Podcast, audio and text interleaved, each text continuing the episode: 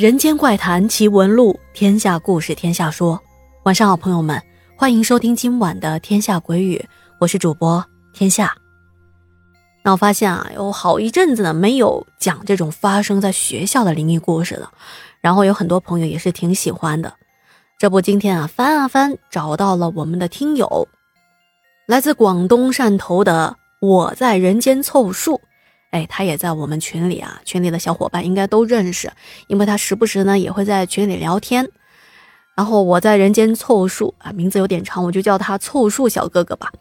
凑数说啊，我在二零一一年的时候来到广州读书，我们学校距离天河客运站不远，是一个职业学院。刚入学的时候啊，被分到了四零四宿舍。哎呀，就是这么巧。和一些以往看的恐怖电影啊、恐怖故事一样，就是一个听起来特别不吉利的四零四宿舍。哎，说到这啊，我刚才录故事之前还特意的问了他，我说：“你真的是住在四零四吗？不是说就是因为有很多故事嘛，他就为了一个恐怖的效果，故意编在啊什么四楼啊这种。”他说：“我真不是。”他说：“我当时自己也是懵的，毕竟从小也是看着鬼故事长大的，就是，但也没办法呀，分到那儿只能是住那的。而且啊，他们宿舍确实是很邪门这不后来就投稿了这些故事嘛。一会儿呢，我会逐渐的在这两天当中啊，给大家逐个的讲小哥哥分享的这些故事。凑数小哥哥说啊。”我们这个宿舍里面是一共七个人住，四个上下铺，但是后来陆陆续续的都搬走了，不住这里了，包括我也是在这里住了大概半年，啊，下个学期就搬到了同楼层的四零七房间，而且我要说的这第一个故事啊，不是发生在四零四，而是他搬过去到四零七里遇到的。好的，那么接下来我们就来开始讲故事了啊。凑数小哥哥说：“读书的时候，我也是做电台的，学校也有广播室，每天晚上都有学生们在电台上点歌啊，点一些要播放的音乐啊，要送祝福这一类的。那么第一年的时候，我便加入了我们的广播站，开始做节目了。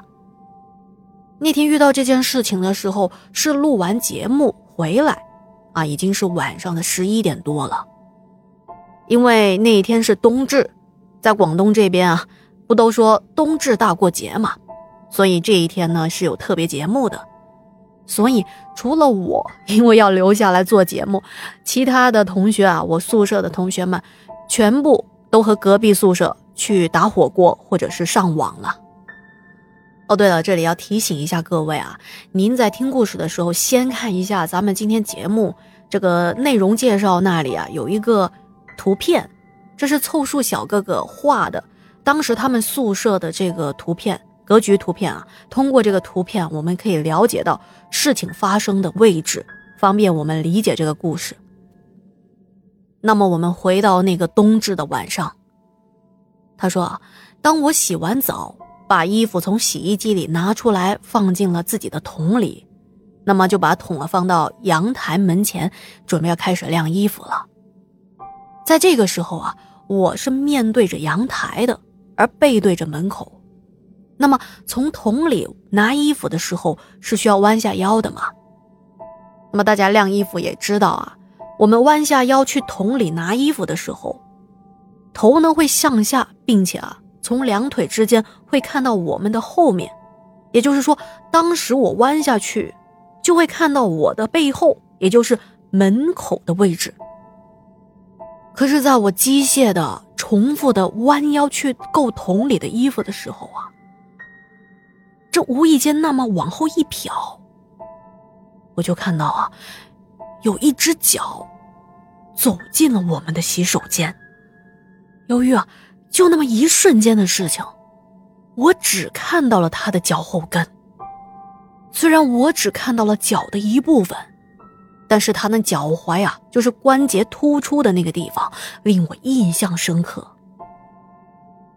我记得这只脚啊，挺干瘦的，也挺干净的，可是由于只看到一部分，我也不知道是男是女，也不知道人家的年龄是多少。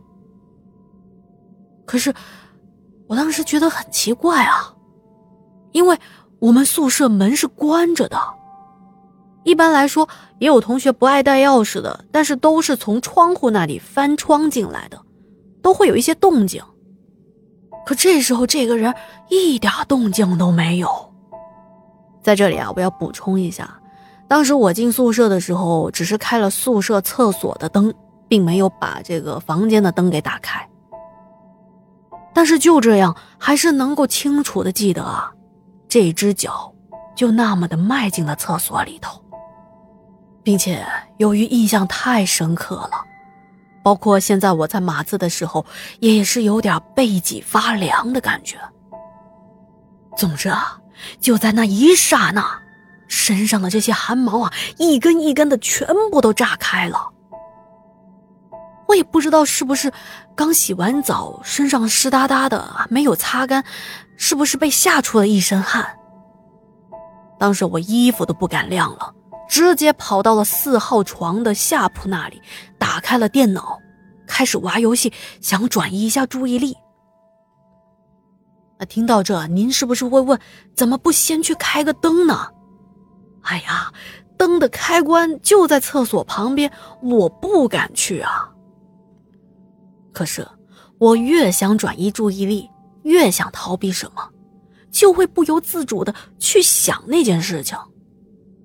脑子里的那只脚的样子越来越清晰。虽然我的手在打着游戏，可是我这脑子还在想那件事情，并且用眼角的余光往洗手间的方向瞄。而且，好巧不巧，一紧张起来啊，就想上厕所。可是那会儿我怎么敢去厕所？我就忍啊忍。后来实在是忍不住了，想着被吓死也好过这尿在床上嘛，这说出去多丢人啊！再说了，说不定自己是看花眼了呢。于是我便硬着头皮去了洗手间。当我穿着拖鞋慢慢的往厕所那边移动的时候，我心想着：“哎呀。”说不定是不是别的同学回来了呢？可能刚才我专注着晾衣服，我我没有去留意这个是不是谁翻窗户进来了呢？可是当我走到厕所门口的时候，里头空空如也，什么都没有。一看到啊，厕所里没有什么东西，说实话，我这颗心反而是安定了下来。我更加的笃定，刚才就是我看花眼了。而且过了一会儿，我其中的一个舍友啊上网回来了，这房间里有了一个人，我的心也安下来不少。他一回来，我马上就跟他说了这件事情，可是他就骂我是个神经病，并且还去到厕所洗完澡出来就准备关灯睡觉了。这按照我们宿舍的优良传统来说。这睡前夜话环节那是必不可少的，可是那天我跟他聊天啊，他却一句话都不应我。我想着可能是他在网吧玩游戏输了，心情不好吧，所以啊也没再跟他聊天了，我就睡我的了。那么第二天早上醒来啊，我又提到了这件事情，我就问他，我说。昨天晚上跟你说那个奇怪的事情，你怎么都不理我呀？那输几把游戏至于吗？说他一下子就从床上坐起来，很严肃的跟我说：“哎，不是我说你啊，你这人长这么大一点事情都不懂吗？有道是白天不说人，晚上不说鬼。且不说你刚刚说的是真是假。”这要是真的话，你觉得那东西要是听到咱们俩聊天了，还在听你说说你看到了他了，你怕不怕呀？你怕不怕他又来找你啊？哇！当时我听他说完这些啊，我的鸡皮疙瘩一下子都起来了。而且更恐怖的是，他后来还说，他说那天晚上啊，不止我看到那个后脚跟，他说他上床之后，他看到饮水机和镜子前面啊，就是看到一条红色的光啊，一直在那飘啊飘的。按理说，我们的宿舍对面也没有别的宿舍楼，不存在说别人拿什么红色的激光笔射过来这种情况。所以，这个红色的光到底是怎么回事，我们也说不出原因来。好的，今天的故事啊就说到这了。接下来的几天啊，都会连续的来分享凑数小哥哥给我们的这些精彩故事。依旧是需要拜托大家，如果觉得天下故事讲的还不错，可以分享和推荐给身边的小伙伴，别忘了帮天下点赞、打 call、留言。那我们明晚再见啦，祝您好梦，晚安。